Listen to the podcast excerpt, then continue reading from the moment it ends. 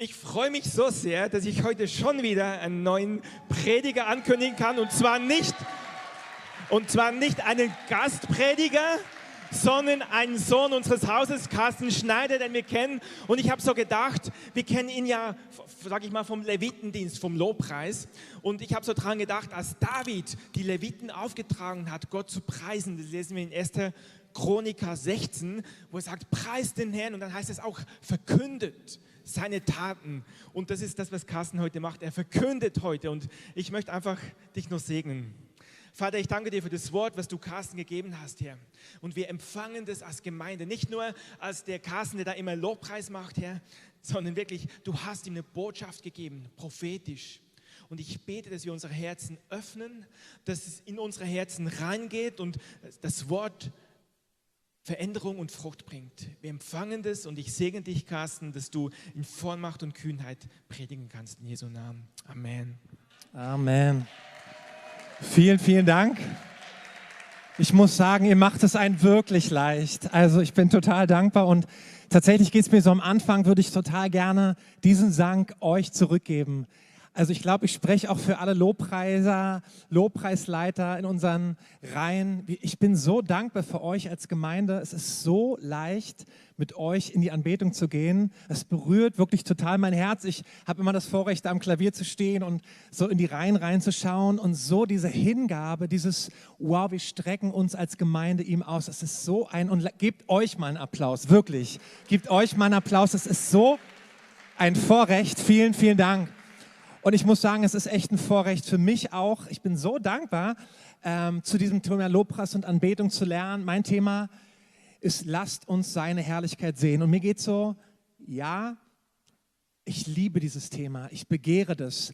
Tatsächlich danke ich dem Lobpreisteam. Wir haben uns nicht abgesprochen, aber so das letzte Lied, was wir gesungen haben, es ist so genial zusammengefasst, diesen Herzschlag. Ähm, und auf der anderen Seite spüre ich so, wow, das ist echt ähm, da ist so eine Ehrfurcht drin. Lasst uns deine Herrlichkeit sehen. Da ist so eine Ehrfurcht in meinem Herzen, wo ich spüre, hier ist gar kein Raum für überredende Worte menschlicher Weisheit. Wirklich nicht. Es ist nicht, nicht die Worte, die, die ich oder andere formulieren. Es ist überhaupt gar kein Raum und Platz dafür, sondern in seiner Herrlichkeit geht es nur um ihn. Es ist der Geist Gottes, der der uns freisetzt, der uns berührt. Das ist seine Stärke, seine Kraft. Und das ist mein Gebet, Geist Gottes, dass du uns so eine Sehnsucht in unser Herz hineinlegst, die von dir ausgeht. Deine Sehnsucht nach uns. Und dass du uns dieses Thema offenbarst, mehr und mehr, dass es so ein Schatz wird für jeden Einzelnen, der hier ist. In deinem Namen, Jesus. Amen. Lass dich mit hineinziehen. Wenn du spürst das Thema Lobpreis und Anbetung, du du merkst so, wow, du hast vielleicht gar nicht so viel mit Musik zu tun oder du würdest von dir sagen, ja, singen können andere viel besser, dann möchte ich gerade dich heute Morgen ansprechen. Möchte gerade dein Herz erweichen, weil du wirst merken, in den, all den Ausführungen, ist, Anbetung hat viel weniger mit Musik zu tun, als du denkst. Amen. Lasst uns hineinstarten. Und zwar möchte ich euch in ein himmlisches Modell mit hineinnehmen. Es ist quasi wie diese himmlische Gottesdienstordnung für Lobpreis und Anbetung. Und das finden wir, vielleicht können wir das Bild mal einblenden, bei Moses Stiftshütte. Und ich möchte euch mit hineinnehmen in diese Hebräerstelle, der Hebräerbrief. Das hatten wir letzte Woche, glaube ich, schon gehört. Es ist ein wunderbarer Brief. Es lohnt sich so sehr, da reinzuschauen, reinzulesen. Da heißt es in Hebräer 8, Vers 5, diese dienen einem Abbild und Schatten des Himmlischen gemäß der göttlichen Weisung, die Mose erhielt, als er die Stiftshütte anfertigen ließ. Achte darauf, dass du alles nach dem Vorbild machst, das dir auf dem Berge gezeigt worden ist. Wir lesen, dieses kleine Zelt in der Wüste ist ein Abbild des Himmlischen. Es ist wie eine Blaupause, wie so eine Miniaturausgabe dessen, was im Himmel ist. Es gibt eine reale himmlische Stiftshütte. Jesus hat sein Blut ins Allerheiligste getragen und es lohnt sich wirklich einen Blick darauf zu werfen. Ich weiß nicht, wie es euch geht bei Moses Stiftshütte. Es ist manchmal so, ich kann mich erinnern an Zeiten, wo äh, ich so den Drang hatte, diese äh, Kapitel, das ist Ende Mose, zweite Mose, schneller zu überspringen. Ja, äh, unsere Tochter vor einiger Zeit, unsere kleine Mimi, die hier so rumtanzt, äh, war in einem Laden mit uns zusammen und da war so ein großer Bildschirm und es lief irgendein Programm, irgendein Film ähm, und du hast gemerkt, äh, es gefällt ihr gar nicht so, was da läuft. Und sie ging so an diesen Bildschirm ran und hat so versucht, den Bildschirm wegzustreichen. Ich nenne es so die Touchscreen-Generation.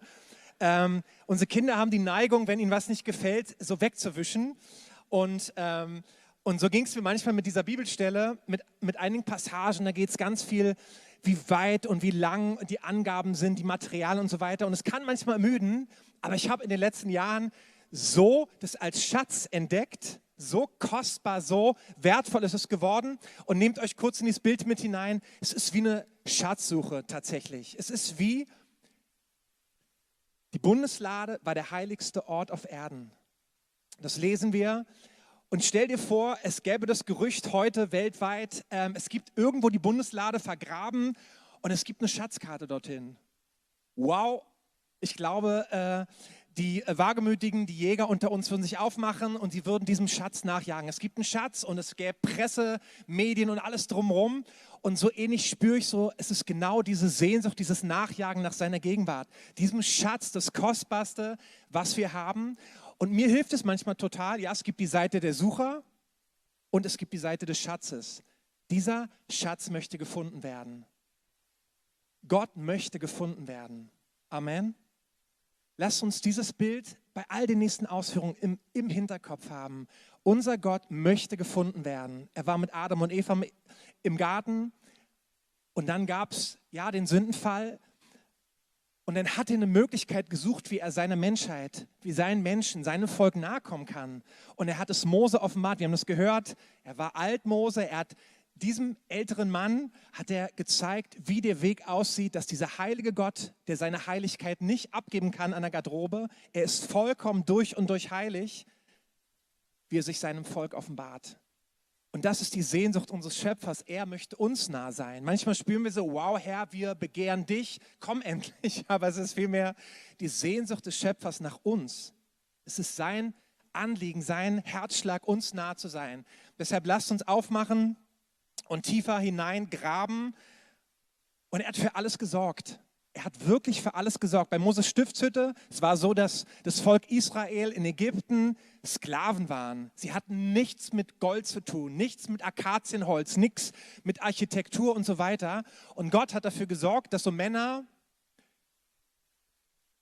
so Männer, wie hießen sie noch? Ich gucke kurz nach. Wie Besalel und Oholiab, ähm, trainiert waren, diese Baumaterialien zu verarbeiten. Mit Akazienholz, mit Gold umzugehen. Er hat für alles gesorgt. In perfekter Exzellenz hat der Mose das Bild gegeben, wie es aussehen soll. Und deshalb lohnt es sich tatsächlich, einen, Schritt hineinzumachen. Und es ist tatsächlich ein Abbild, es ist ein Schatten, es ist eine, ich sag mal, eine, eine Blaupause des Himmels für uns, wie wir uns einem heiligen Gott nähern. Und wir starten am Tor. Mose hat diesen Plan bekommen, er hat es umgesetzt, er hat genau darauf geachtet, wie es umgesetzt wird. Und dann gab es diesen Zaun um die Stiftshütte rum. Und wir starten unsere Reise am Tor. Und David hat geschrieben, geht zu seinen Toren ein mit Danken und zu seinen Vorhöfen mit Loben. Danket ihm, lobet seinen Namen. Das ist Psalm 100, Vers 4.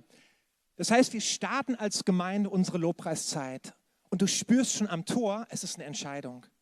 Du musst dich entscheiden, in der Dankbarkeit zu Gott zu kommen. Vielleicht hattest du eine Situation, wow, du warst herausfordert, da war vielleicht ein Streit, du hast komplett die rote Welle mitgenommen, es war alles dicht, was auch immer. Vielleicht erinnerst du dich noch an das letzte Gespräch mit deinem Chef und es bewegt dein Herz. Du spürst, oh, Lobpreis ist gar nicht meins gerade.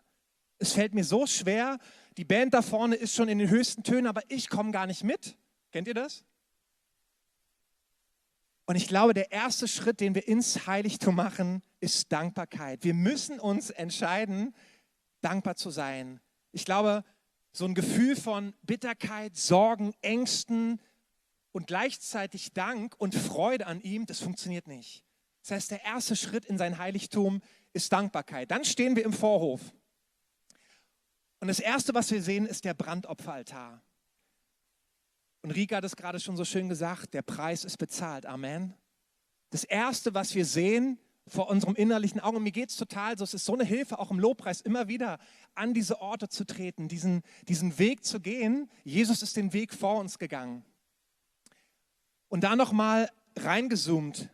Jesus ist den Weg vor uns gegangen. Und ich möchte euch noch mal kurz ein Bild zeigen. Vielleicht könnt ihr das einblenden, wie diese Stiftshütte für die Feinde aussah. Und zwar ist es dieses Bild, wo das Volk Israel sich gelagert hat wie ein Kreuz. Ja, man kann es so ein bisschen, ja, es ist eine nächste Folie, genau. Ihr seht, ihr erkennt schon in der Stiftshütte Jesus, Amen. Ihr kennt schon da, dass jedes einzelne Element dieser Stiftshütte von ihm zeugt. Es ist schon eine prophetische Handlung auf Jesus hin. Jesus ist im Alten Testament verborgen und im Neuen Testament offenbart. Und ich stelle mir das so vor, die Kundschafter von den anderen Stämmen, sie gehen über die Berge und sie sehen dieses Volk, wie es gelagert ist, die Stämme in perfekter Ordnung. Wir wissen nicht genau, wie es aussah, aber es muss ungefähr ausgesehen haben wie ein Kreuz in der Mitte, das Zelt und das, der Rauch steigt auf am Tag, in der Nacht ist Feuer. Mein Gefühl ist ehrlich gesagt, sie, hatten, sie waren erfüllt mit Schrecken, sie waren erfüllt mit Angst und es ist das Normale, dass sich kein Volk diesem Volk genähert hat. Es war so, dass, dass der Schrecken der Völker, das lesen wir, über sie kam. Das Volk Gottes hat sich, an, hat sich angeordnet um die Herrlichkeit Gottes rum. Es ist ein wunderschönes Bild. Das Volk Israel, die Hebräer, haben sich um die Gegenwart Gottes rum gelagert. Das ist das, was wir als Gemeinde wollen. Wir wollen uns lagern um die Gegenwart Gottes. Amen. Wir wollen uns um das Heiligtum lagern, um seinen Herzschlag, um, das, um, die, um die Bundeslade.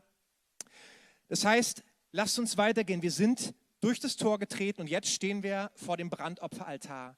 Jesus hat den Preis bezahlt, er ist sichtbar in dieser Stiftshütte und wir geben ihm die Ehre für das, was er getan hat. Wir erinnern uns an das kostbarste Geschenk, was er getan hat. Es ist der größte Liebesbeweis der Menschheit. Jesus hat sein Leben gegeben und tatsächlich, wenn du dich noch nicht so danach fühlst, dann geh in diese Psalmen hinein wie 103, Psalm 103, lobe den Herrn meine Seele und vergiss nicht, was er dir Gutes getan hat. Ich glaube, das müssen wir immer wieder und immer wieder unserer Seele sagen, wow, erinnere dich an das Gute. Sei dankbar für das, was er getan hat. Manchmal gehen wir so im Alltag vorbei und es ist schon so normal geworden, aber Halleluja, wir haben ewiges Leben in ihm. Die Ewigkeit fängt jetzt an für uns. Jeden Tag neu dürfen in dieser Ewigkeitsperspektive leben. Wir haben Heil in ihm. Und es ist so wunderbar, immer wieder an diesen Ort zu kommen, Jesus, wir schauen auf dein Kreuz. Du warst das ultimative, das perfekte Opfer. Und du hast dich hingegeben. Aber es hat auch eine reale Größe für uns. Es hat einen Anteil bei uns. Und das möchte ich euch vorlesen. Das steht in Römer 12, Vers 1. Und da heißt es, ich ermahne euch nun, Brüder und Schwestern, durch die Barmherzigkeit Gottes, dass ihr euren Leib hingebt als ein Opfer, das Gott wohlgefällig, heilig und lebendig ist. Das Opfer, das lebendig, heilig und Gott wohlgefällig ist, das soll euer vernünftiger Gottesdienst sein. Das heißt, du spürst auch, und es steht im Neuen Testament, du spürst, jetzt geht es um alles, all in. Das haben wir gelesen. Wir opfern nicht mehr Tiere und Schafe für ihn, stellvertretend, sondern wir sind das Opfer. Wir geben uns ihm hin. Es ist unsere Zeit die wir ihm geben. Es ist unser Herz, unsere Hingabe. Es ist die Entscheidung, die du triffst. Wow, diese halbe Stunde, diese Stunde, Herr, gebe ich dir. Und es ist so wunderbar zu wissen, Psalm 134, wer den Herrn sucht, wird nichts Gutes entbehren. Diese Zeit fehlt uns nicht, sie ist am kostbarsten investiert. Und es ist aber unsere Entscheidung, uns ihm hinzugeben als lebendiges Opfer. Das tun wir, wenn wir zusammenkommen, wenn wir ihm sagen, Herr, ich schiebe alles weg, was mein Herz bewegt und ich erinnere mich an das, was du getan hast. Wir geben ihm die Ehre über allem. Und dann geht es weiter. Wir gehen weiter in den Vorhof, durch den Vorhof und wir kommen an das eherne Becken. Und das eherne Becken war so geschaffen, es war aus Bronze und es spiegelte sich. Und es war der Ort, wo die Priester sich reinwaschen mussten, bevor sie das Heiligtum betreten haben. Es war so konstruiert, dass sie schauen konnten, wow, ist da noch irgendein Fleck vom Opfern, ist da noch irgendein Blutfleck, muss ich den reinwaschen?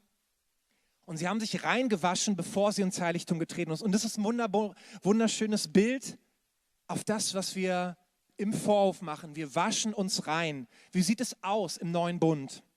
Und dazu möchte ich euch in diese Bibelstelle hineinnehmen, die ist in Epheser 5, Vers 25 bis 27. Da heißt es, er hat sie gereinigt durch das Wasserbad im Wort, damit er für sich die Gemeinde her verherrlicht breite, die keinen Flecken oder Runzel oder etwas dergleichen habe, sondern die heilig und untadelig sei. Das heißt, es ist der Ort, wo wir uns im Wasserbad des Wortes reinwaschen. Und es hat diese Dimension, wow, ja, wir bekennen unsere Schuld. Wir klären Sachen vor ihm. Wir legen Sachen ab. Aber er hat den Preis bezahlt. Es ist immer, dass wir durch das Kreuz diese Dinge schauen. Wir schauen das Alte Testament durch das Erlösungswerk. Da ist kein Gefühl mehr von Scham, von Minderwertigkeit. Aber genau das, ich weiß nicht, wie es euch geht, ich hatte so oft in meinem Leben das Gefühl, ich stehe im Lobpreis und ich möchte tiefer hineintreten, aber ich kann nicht.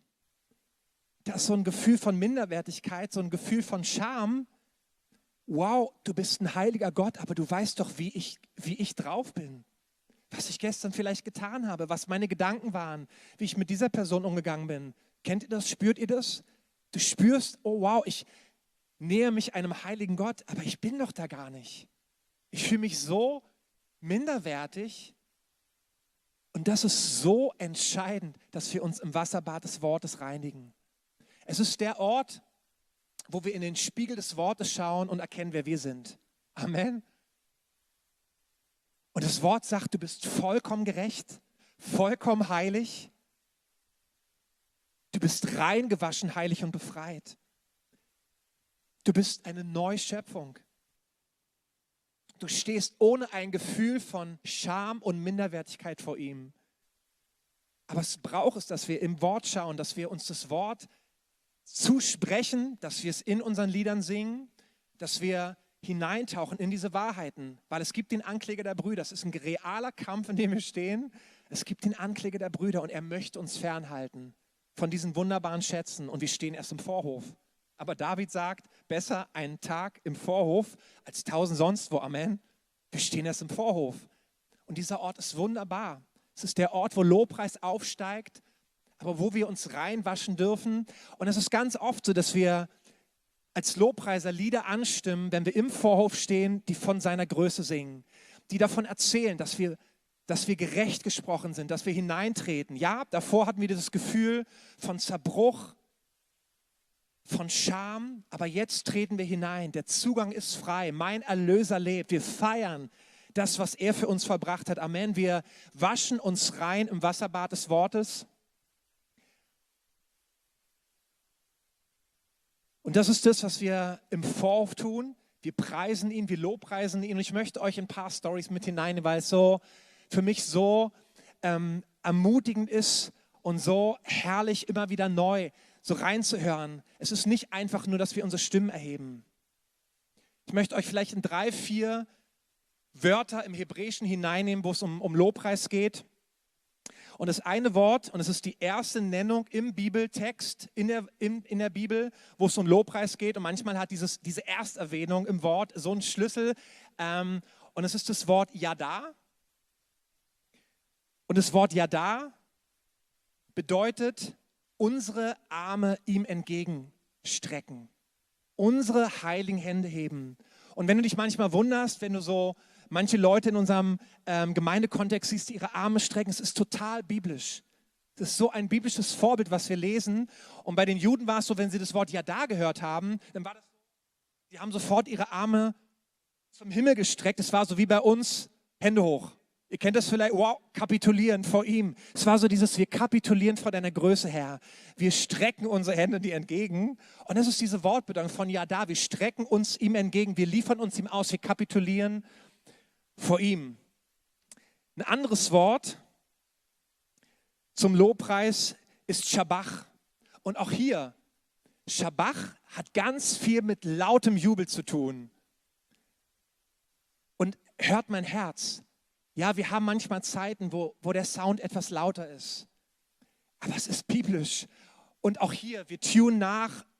Und da gilt mein Dank genauso, wo ihr merkt, wow, manchmal sind wir herausgefordert mit dem Sound hier. Wirklich, äh, ich bin so dankbar für euer Herz mitzugehen, auch wenn manche Sprachverständlichkeit noch nicht da ist.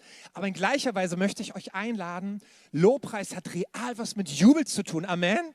Es hat was damit zu tun, dass seine Braut wirklich so diese, diese Enge, diesen, ähm, dieses Korsett von Trauer, von Trübsal ablegt und ihre Freudenkleider anzieht, ihre weißen Gewänder anzieht. Und das hat ganz viel mit Tanzen, mit Jubel, mit Freude zu tun. Das ist dieses Wort. Schabach und es hat was mit Triumphzug zu tun. Und deshalb ist es was Prophetisches, was Reales, was Biblisches, wenn wir anfangen, laut zu werden im Lobpreis. Wenn wir anfangen, vielleicht manchmal schreist du, hast dieses Gefühl, oh, es muss raus. Denn es ist genau diese Vorlage von Lobpreis in der Bibel. Es ist Schabach, es ist dieser Jubelruf, der erschallt über unseren König. Und ein anderes Wort, was wir kennen, ist Halal. Preis den Herrn. Es ist unser Halleluja. Und das sind diese Wortbedeutungen, die wunderbar zeigen, wie Lobpreis auch im biblischen Kontext aussieht, wie die Hebräer das gemacht haben. Sie haben ihren Stimmen erhoben, sie waren laut, sie haben einfach Raum im geistlichen Bereich eingenommen. Und ich möchte euch von einer Story erzählen, die einige Wochen her ist. Manchmal seht ihr so unsere kleine Tochter Mimi hier vorne so rumtanzen. Und da war es so, wir hatten so mehrere ähm, Krankheitsherausforderungen durchgemacht. Und dann gab es einen Abend, wo sie auf einmal auf dem ganzen Körper einen Ausschlag bekommen hat. Und es war super plötzlich und wir waren, wir saßen da und wir haben nachgelesen und es war so ziemlich eindeutig Röteln, haben wir gelesen oder Scharlach? Scharlach, egal, weg damit. Und aber es war, es war plötzlich und du hast so gespürt, in all dem, was wir die letzten Wochen an Herausforderungen hatten, war das so in meinem Herz, oh nee, das ist eins zu viel. Das ist wirklich eins zu viel. Und ich dachte, die richtige Antwort ist jetzt, in Lobpreis zu gehen. Und ich habe eine Stunde Lobpreis gemacht. Ich habe einfach den Herrn angebetet und in dieser Zeit des Lobpreisens einfach den Herrn, ich weiß gar nicht, ob ich große Musik habe, aber einfach ihm zugesungen. Lobpreis ist so ein Eifer in mir aufgestiegen, weil du wirst, du kannst nicht unverändert bleiben, wenn du Lieder des Lobpreises singst, wenn du von seiner Größe singst. Es verändert dein Herz. Du singst es jedes Mal nicht nur ihm zu, sondern deiner Seele wie groß er ist, wie wunderbar er ist. Es verändert dich total. Es ist wie das, was wir letzte Woche gehört haben. Es baut unseren Glauben auf, ganz real. Das, was Rike erzählt hat. Wir halten uns das Wort Gottes vor, wir singen ihm zu und es macht total was mit unserer Seele, unserem Glauben. Und es hat so meinen Glauben richtig aufgebaut und ich habe ausgesprochen, so schnell wie es gekommen ist, muss es verschwinden. Am nächsten Tag war es komplett weg. Halleluja. Komplett weg. Ich möchte euch in eine andere Story mit hineinnehmen und euch einfach auch Mut machen und Geschmack machen, wie kraftvoll Lobpreis ist. Lobpreis kommt vor dem Sieg. Ja, Lobpreis ist, wir schauen auf seine Taten in der Vergangenheit, wir loben ihn für das, was er getan hat, aber wir stellen uns prophetisch hinein in seine Zusagen. Lobpreis kommt vor dem Sieg. Und ich möchte euch eine Story erzählen, wo das real geworden ist. Und zwar ähm, berührt es mich total. Andrew Warmick, das ist ein amerikanischer Bibellehrer, den ich sehr schätze, der ganz viel über Heilung und Gnade ähm, lehrt. Der war auf einer Konferenz mit seiner Frau, er kam zurück und es klingelte das Telefon und er hat gehört, dass sein Sohn gestorben ist. Ja, du kommst gerade aus der gefühlten Herrlichkeit, du bist aufgebaut, du hast Zeugnisse gesehen, du hast Wunder gesehen, du kommst nach Hause und du hörst, dass dein Sohn gestorben ist. Das ging gar nicht zusammen. Und in ihm wollte sofort Trauer und Kummer aufsteigen. Es ist total normal, die normale menschliche Reaktion. Er ist in sein Auto, hat sich in sein Auto gesetzt und hat angefangen, den Herrn zu preisen.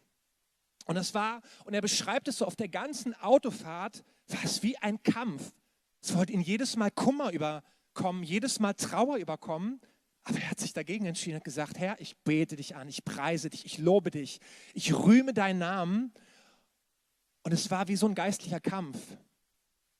Und er ist zu diesem Krankenhaus gekommen. Er beschreibt es so. Sein Sohn war, glaube ich, schon so, ja, in, in den Leichenbereichen. Es war einfach eindeutig. Und als er ins Krankenhaus reinkommt, wacht sein Sohn auf, steht auf und es ist gesund, ist lebendig, ist lebendig. Das ist eine Totenauferstehung, die dieser Mann gesehen hat. Aber die Quelle, die Kraft ist, dass er es nicht zu, er hat es nicht, dieses Gefühl von Kummer, von Sorgen, von Trauer aufkommen lassen. Was war so Glauben in ihm, das, das geht nicht zusammen. Und vielleicht spürst du in so einer Situation, vielleicht ist es kein Tod, vielleicht ist es keine herausfordernde Krankheit, vielleicht ist es was Kleines, vielleicht ist es auch was Größeres bei dir. Du spürst, Da ist was, was andocken möchte. Da ist eine Sorge, da ist was dich quält. Ähm, vielleicht ist es gerade eine Schlagzeile, die dich im Herzen total berührt. Vielleicht ist es eine Story, für die du von deinem Freund gehört hast, von der Familie, eine Krankheitsstory und, oder auch in deinem eigenen Leben. Aber du merkst, es ist so richtig, was ankommen will und in dich runterziehen will. Und die normale Reaktion ist, in diesen Kanal von Minderwertigkeit, von Mitleid hineinzugehen, von Trübsal. Aber die Gegenbewegung, die uns das Wort Gottes zeigt, ist in Lobpreis zu gehen. Was ist genau das Gegenteil, was du spürst und fühlst? Lass uns mit hineinnehmen in das, was Joschafat ge getan hat. Ein König, der im Erbe Davids gelaufen ist. Er hat seine Lobpreiser im Kampf vorangeschickt. Und ich weiß nicht, wie es dir gehen würde, wenn du dabei wärst. Diese Männer hatten Glauben, dass sie den Durchbruch bringen. Ich glaube, David hat sie geeicht. Ihr werdet vorangehen und ihr werdet kriegsentscheidend sein. Und es war so, dass der Herr für sie gestritten hat. Er hat einen Hinterhalt gelegt seinen Feinden und sie haben siegreichen Kampf geführt. Und das spüre ich so total. Es ist ein Lebensstil, wo Lobpreis vor dem Sieg kommt. Wenn du Durchbruch brauchst, wenn du merkst, wow, da sind Dinge in deinem Leben, da brauche ich real ein, ein Einbrechen des Himmels, dann geh in Lobpreis. Denn praktiziere einen Lebensstil des Lobpreises, weil es so kraftvoll ist. Ihr Lieben, das ist der Vorhof, okay? Wir befinden uns noch im Vorhof. Lasst uns tiefer hineintreten. Aber auch hier, wenn wir merken im Lobpreis, wenn wir merken auch als Lobpreiser, du spürst, wir gehen ins Feiern, ins Jubeln und wir kommen gar nicht weiter, als im Vorhof ihn anzubeten, das ist total vollwertig. Also eine Lobpreiszeit ist nicht erst vollwertig, wenn wir in der Anbetung waren und so weiter, sondern allein im Lobpreis Dinge zu durchbrechen ist so kraftvoll. Aber ich liebe es, weiter hineinzutreten. Ihr auch? Ich liebe es. Ähm, und auch das haben wir heute Morgen, ähm, nachdem wir das erste Lied gesungen haben, hineinzutreten, weiter hineinzutreten. Und deshalb lasst uns weitergehen. Wir verlassen den Vorhof und wir treten ins Heiligtum. Und ich möchte euch mit einem Bild hineinnehmen. Und wenn du möchtest, kannst du deine Augen schließen, weil es ist so im geistlichen Bereich, der Himmel arbeitet mit dem, was wir vor unserem inneren Auge haben. Gary Oates beschreibt es so schön in seinem Buch. Wir machen in der Anbetung machen wir den Guard-Channel an. Ja, wir schalten Gottes Kanal an. Vor unserem inneren Auge können wir ihn ansehen. Wir können vor seinem Thronsaal stehen. Wir können hineintreten. Und lasst uns so in diese Anbetung gehen und in dieses Bild. Und mein Bild ist, was mir immer wieder hilft, in die Anbetung zu gehen, ist der Einzug Jesu nach Jerusalem. Jesus zieht ein auf dem Esel er zieht ein in die Stadt Jerusalem und es sind die Massen da, die ihm zujubeln. Und sie rufen laut, König, König der Juden, du wirst uns befreien. Und sie haben von seinen, Größe, von seinen Größe, von seinen Wundern gesungen. Vielleicht steht eine Person ähm, so da nebenbei, fragt, was, ist, was geht hier ab? Alle jubeln. Und die Leute erzählen von dem, was Jesus getan hat. Sie feiern ihn, sie jubeln ihm zu.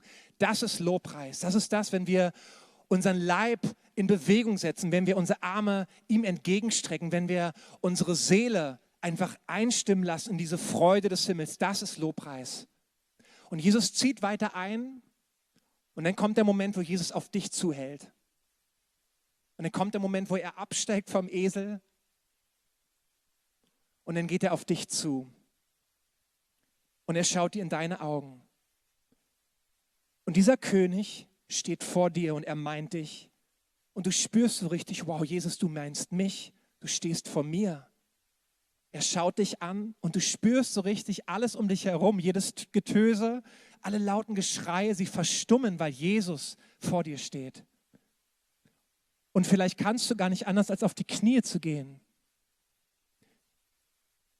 Vielleicht kannst du ein paar Worte herausbringen, aber dir kommt gar nicht mehr viel über die Lippen. Du schaust in seine Augen, du betest ihn an. Das ist der Moment, wo wir den Vorhof verlassen und ins Heiligtum treten. Das ist der Moment, wo wir spüren, dieser Vorhang hinter uns des Heiligtums, der so schwer war, er geht hinter uns zu und du stehst im Heiligtum. Und dieses Getöse von Schafen, von Böcken, von Stimmen um uns herum ist verstummt. Jetzt bist du im Heiligtum, jetzt stehst du vor Jesus. Das ist Anbetung. Du gibst dich ihm hin. Du brauchst gar nicht mehr viele Worte. Vielleicht kannst du noch über die Lippen bringen, ich liebe dich, Jesus. Du bist mein Erlöser. Du bist mein Herr. Das ist Anbetung. Wir stehen im Heiligtum und der erste Ort im Heiligtum, der rechts ist, wenn du hineintrittst, ist der Tisch mit den, ist der Tisch mit den Schaubroten.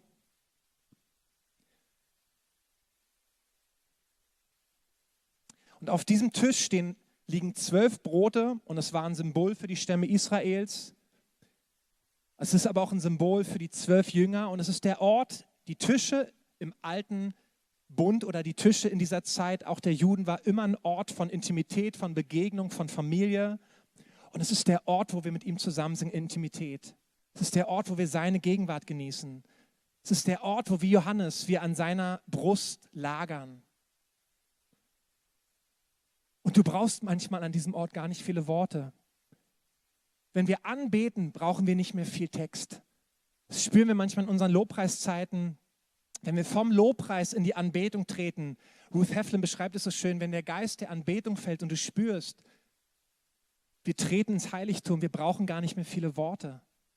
Manchmal, ich kann mich erinnern an eine, an eine Anbetungszeit, wo wir nur noch Jeshua singen konnten. Jeshua, wir konnten gar nicht im Text weitermachen. Es war so heilig. Wir haben ihn angeschaut, wir haben ihn angebetet. Und du brauchst nicht mehr viele Worte an diesem Ort. Wenn du mit deiner Partnerin bei einem wunderschönen Dinner zusammensitzt, guckst in ihre Augen, guckst in seine Augen. Du brauchst gar nicht viele Worte. Es ist Intimität mit dem König. Das ist der Ort der Anbetung. Auf der anderen Seite, in diesem Heiligtum, war der goldene Leuchter, ja, unter Menora bekannt, sieben Arme. Und es ist ein wunderschönes Bild für den Heiligen Geist. Ja, auch für Jesus, der das Licht ist. Aber dieser Leuchter, diese Menora, Vielleicht können wir noch mal das Bild zeigen von der Stiftshütte. Diese Menora war gefüllt mit reinstem Olivenöl und dann wurde so ein kleiner Baum Woll dort hineingetan und dann wurde es angezündet. Und dieses Öl, Öl und Feuer steht in der Bibel immer für den Geist Gottes. Es ist die Intimität, die Gemeinschaft mit dem Geist, die wir kultivieren. Wir leben ein Leben im Heiligtum. Amen. Wir leben an diesem Ort, wo wir in Gemeinschaft mit ihm leben dürfen, mit dem Geist Gottes leben dürfen.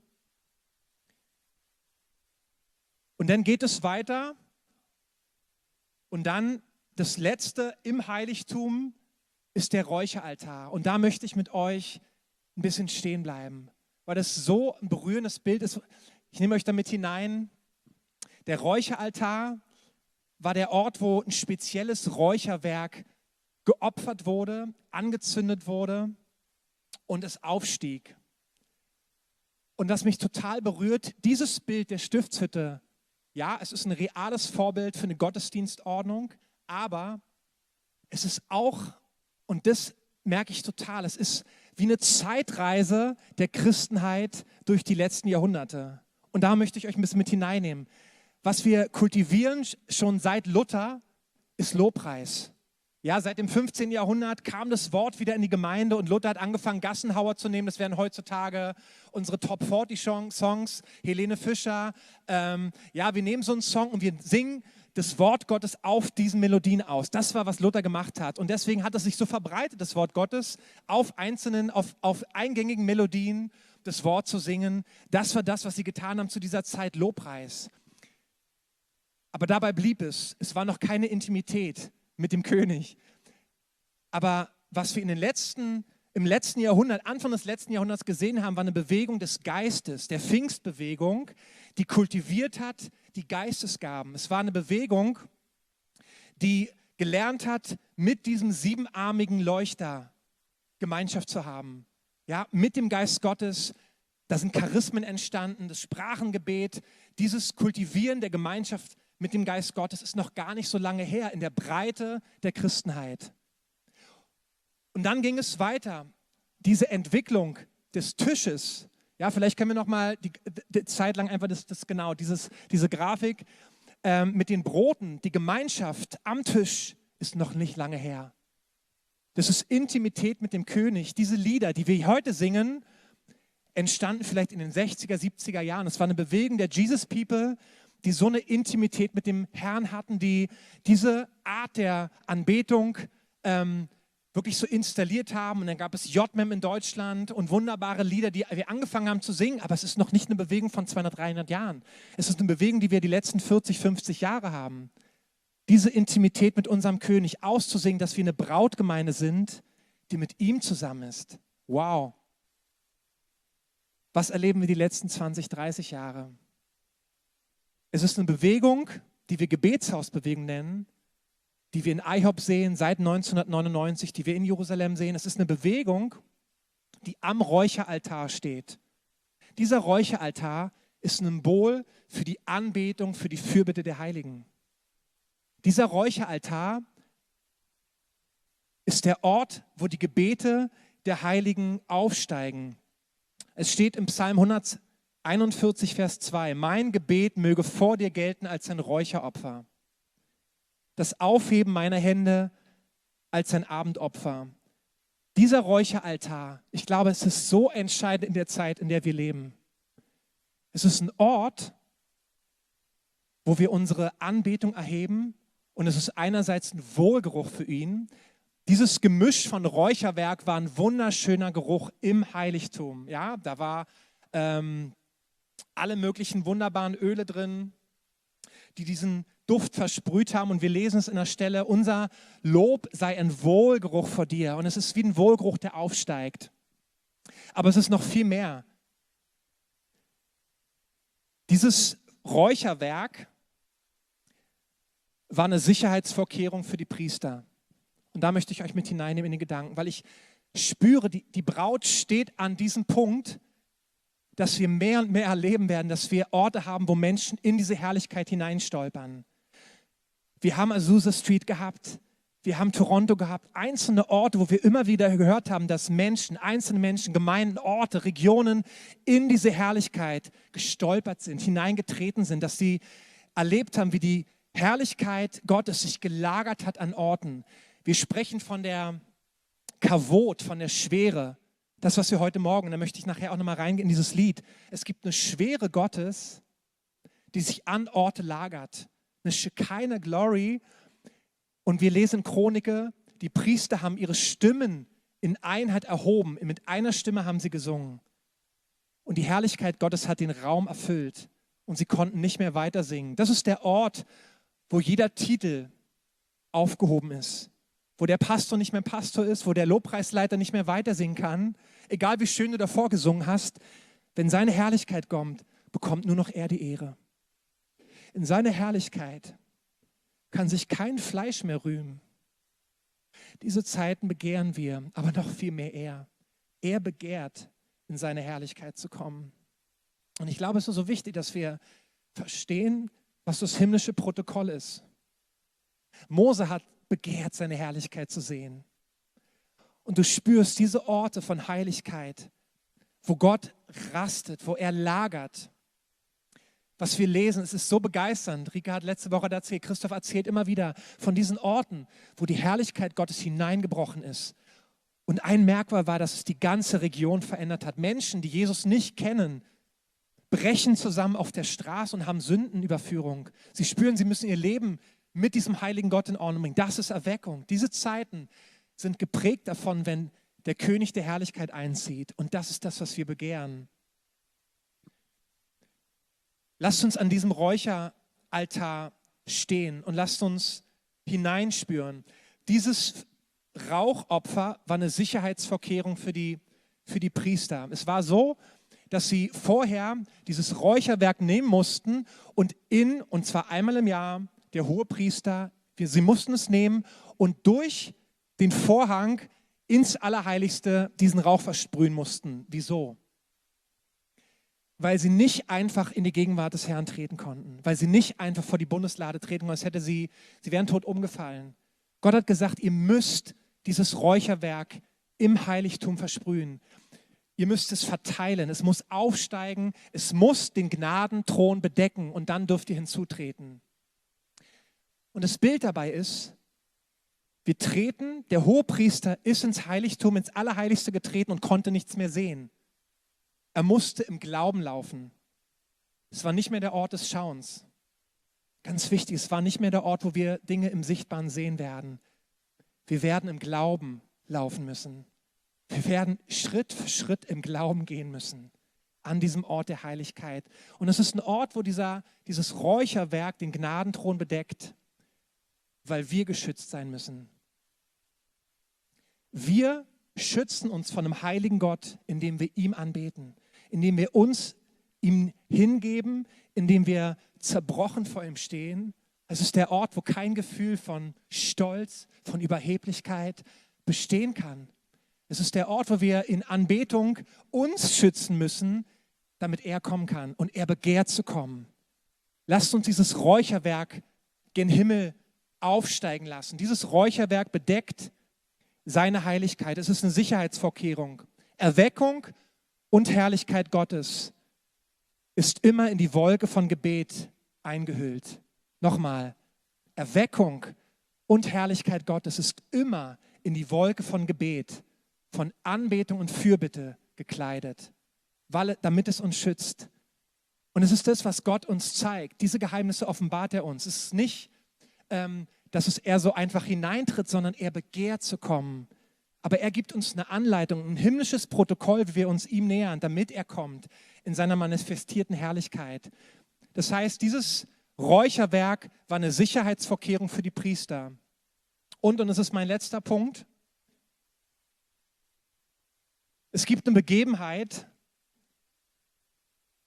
wo versucht wurde, und zwar waren es die beiden Söhne von Aaron, sie haben fremdes Feuer genommen. Und sie haben fremdes Feuer genommen und das Räucherwerk angezündet und sie sind gestorben. Gott sagt, es ist mein Feuer. Es ist kein fremdes Feuer. Was bedeutet das für uns? Gott ist heilig und Gott hat in dem, wie er die Stiftshütte geschaffen hat, wie sie er uns gezeigt hat, bekommt die Ehre in allem und er hat uns das gezeigt. Es ist sein Feuer, was unsere Herzen entfacht. Und ich möchte euch eine Story mit hineinnehmen, die mich so berührt, wo das plastisch wird. Dieses fremde Feuer hat vor ihm keinen Bestand.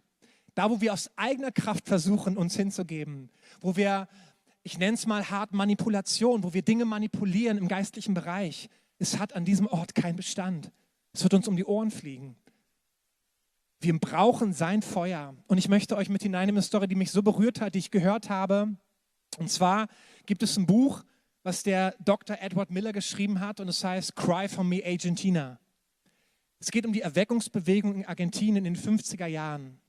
Und der Edward Miller war ein pfingstlicher Missionar und es gab wenige Missionare zu dieser Zeit in Argentinien. Und sie hatten Ruf in diese Nation. Und er beschreibt es in diesem Buch. Zu dieser Zeit gab es eine, vielleicht 500, 600 geisterfüllte Christen in Argentinien.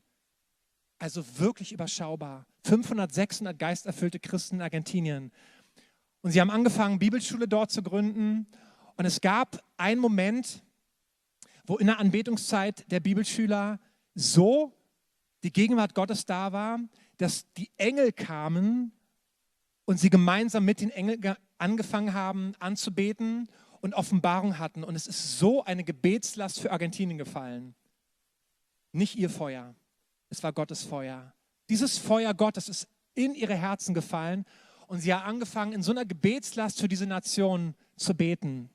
Nicht ein Tag, nicht zwei Tage, nicht drei Tage, sondern 50 Tage. Und es war nicht ein einfaches Gebet, sondern es war total geprägt von gebärendem Gebet und von Weinen über eine Nation. Sie haben geweint, sie haben einfach über die Nation geweint, sie haben Dinge ans Licht gebracht, sie haben bekannt, stellvertretende Buße getan für Argentinien. Und er beschreibt es so in einem Wort. Es gab einen jungen Mann, der an der Mauer stand und er hat angefangen zu weinen. Und du hast gesehen, nach ein, zwei Stunden, es lief diese Mauer runter. Und nach fünf, sechs Stunden stand dieser junge Mann in der Fitze seiner eigenen Tränen. Das war das Bild zu dieser Zeit. Sie haben gebetet und sie haben geweint über diese Nation. Das war so übernatürlich. Du kannst nicht einfach für ein Land weinen. Das war sein Feuer. Das war Gottes Feuer, was in ihre Herzen kam. Es war nicht das, was sie sich als Programm vorgenommen haben. Spürte den Unterschied. Es war eine Berührung mit dem Geist Gottes und wo sie ins Gebet, in die Fürbitte, in die Buße getan sind für diese Nation. 50 Tage lang. Am 50. Tag gab es ein prophetisches Wort. Und dieses prophetische Wort hieß, weint nicht mehr, denn der Löwe von Juda hat den Prinzen von Argentinien überwunden. Weint nicht mehr.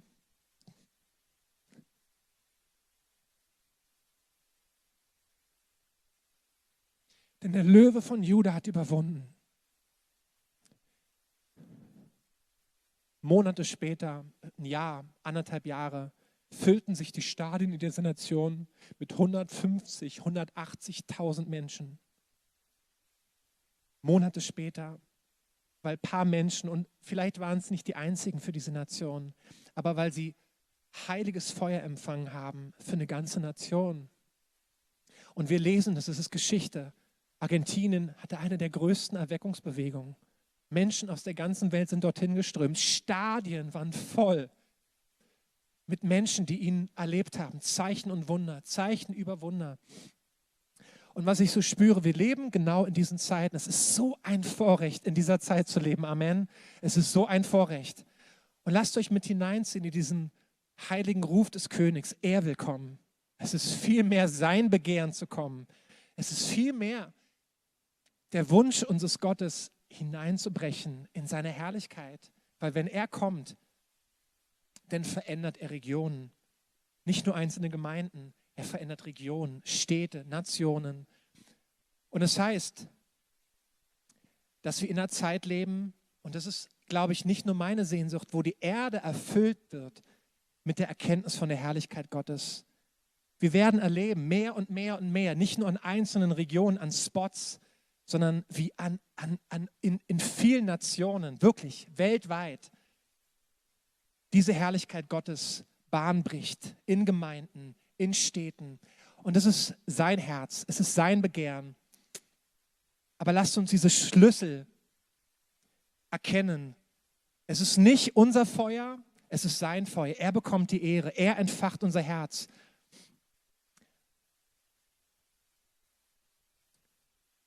Und ich spüre so,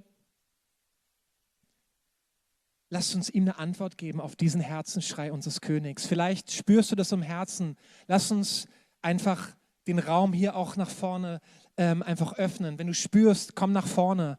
Mein Herz ist total, lasst uns entfachen von dieser Sehnsucht des Königs. Amen. Lasst uns entfachen von diesem heiligen Feuer. Wenn du spürst, da sind Bereiche in deinem Leben, wo du immer wieder versuchst, aus eigener Kraft, eigener Stärke, eigenem Feuer, vielleicht können die Lobpreiser schon nach vorne kommen, aus eigener Kraft Dinge zu tun, dann lasst uns gemeinsam an, diesen, an diesem Ort des Räucheraltars treten. Lasst uns heilige Hände heben. Lasst uns in Anbetung aufsteigen. Das, was er begehrt, ist hineinzukommen, ist reinzubrechen in Lebensumstände, in deinem Leben.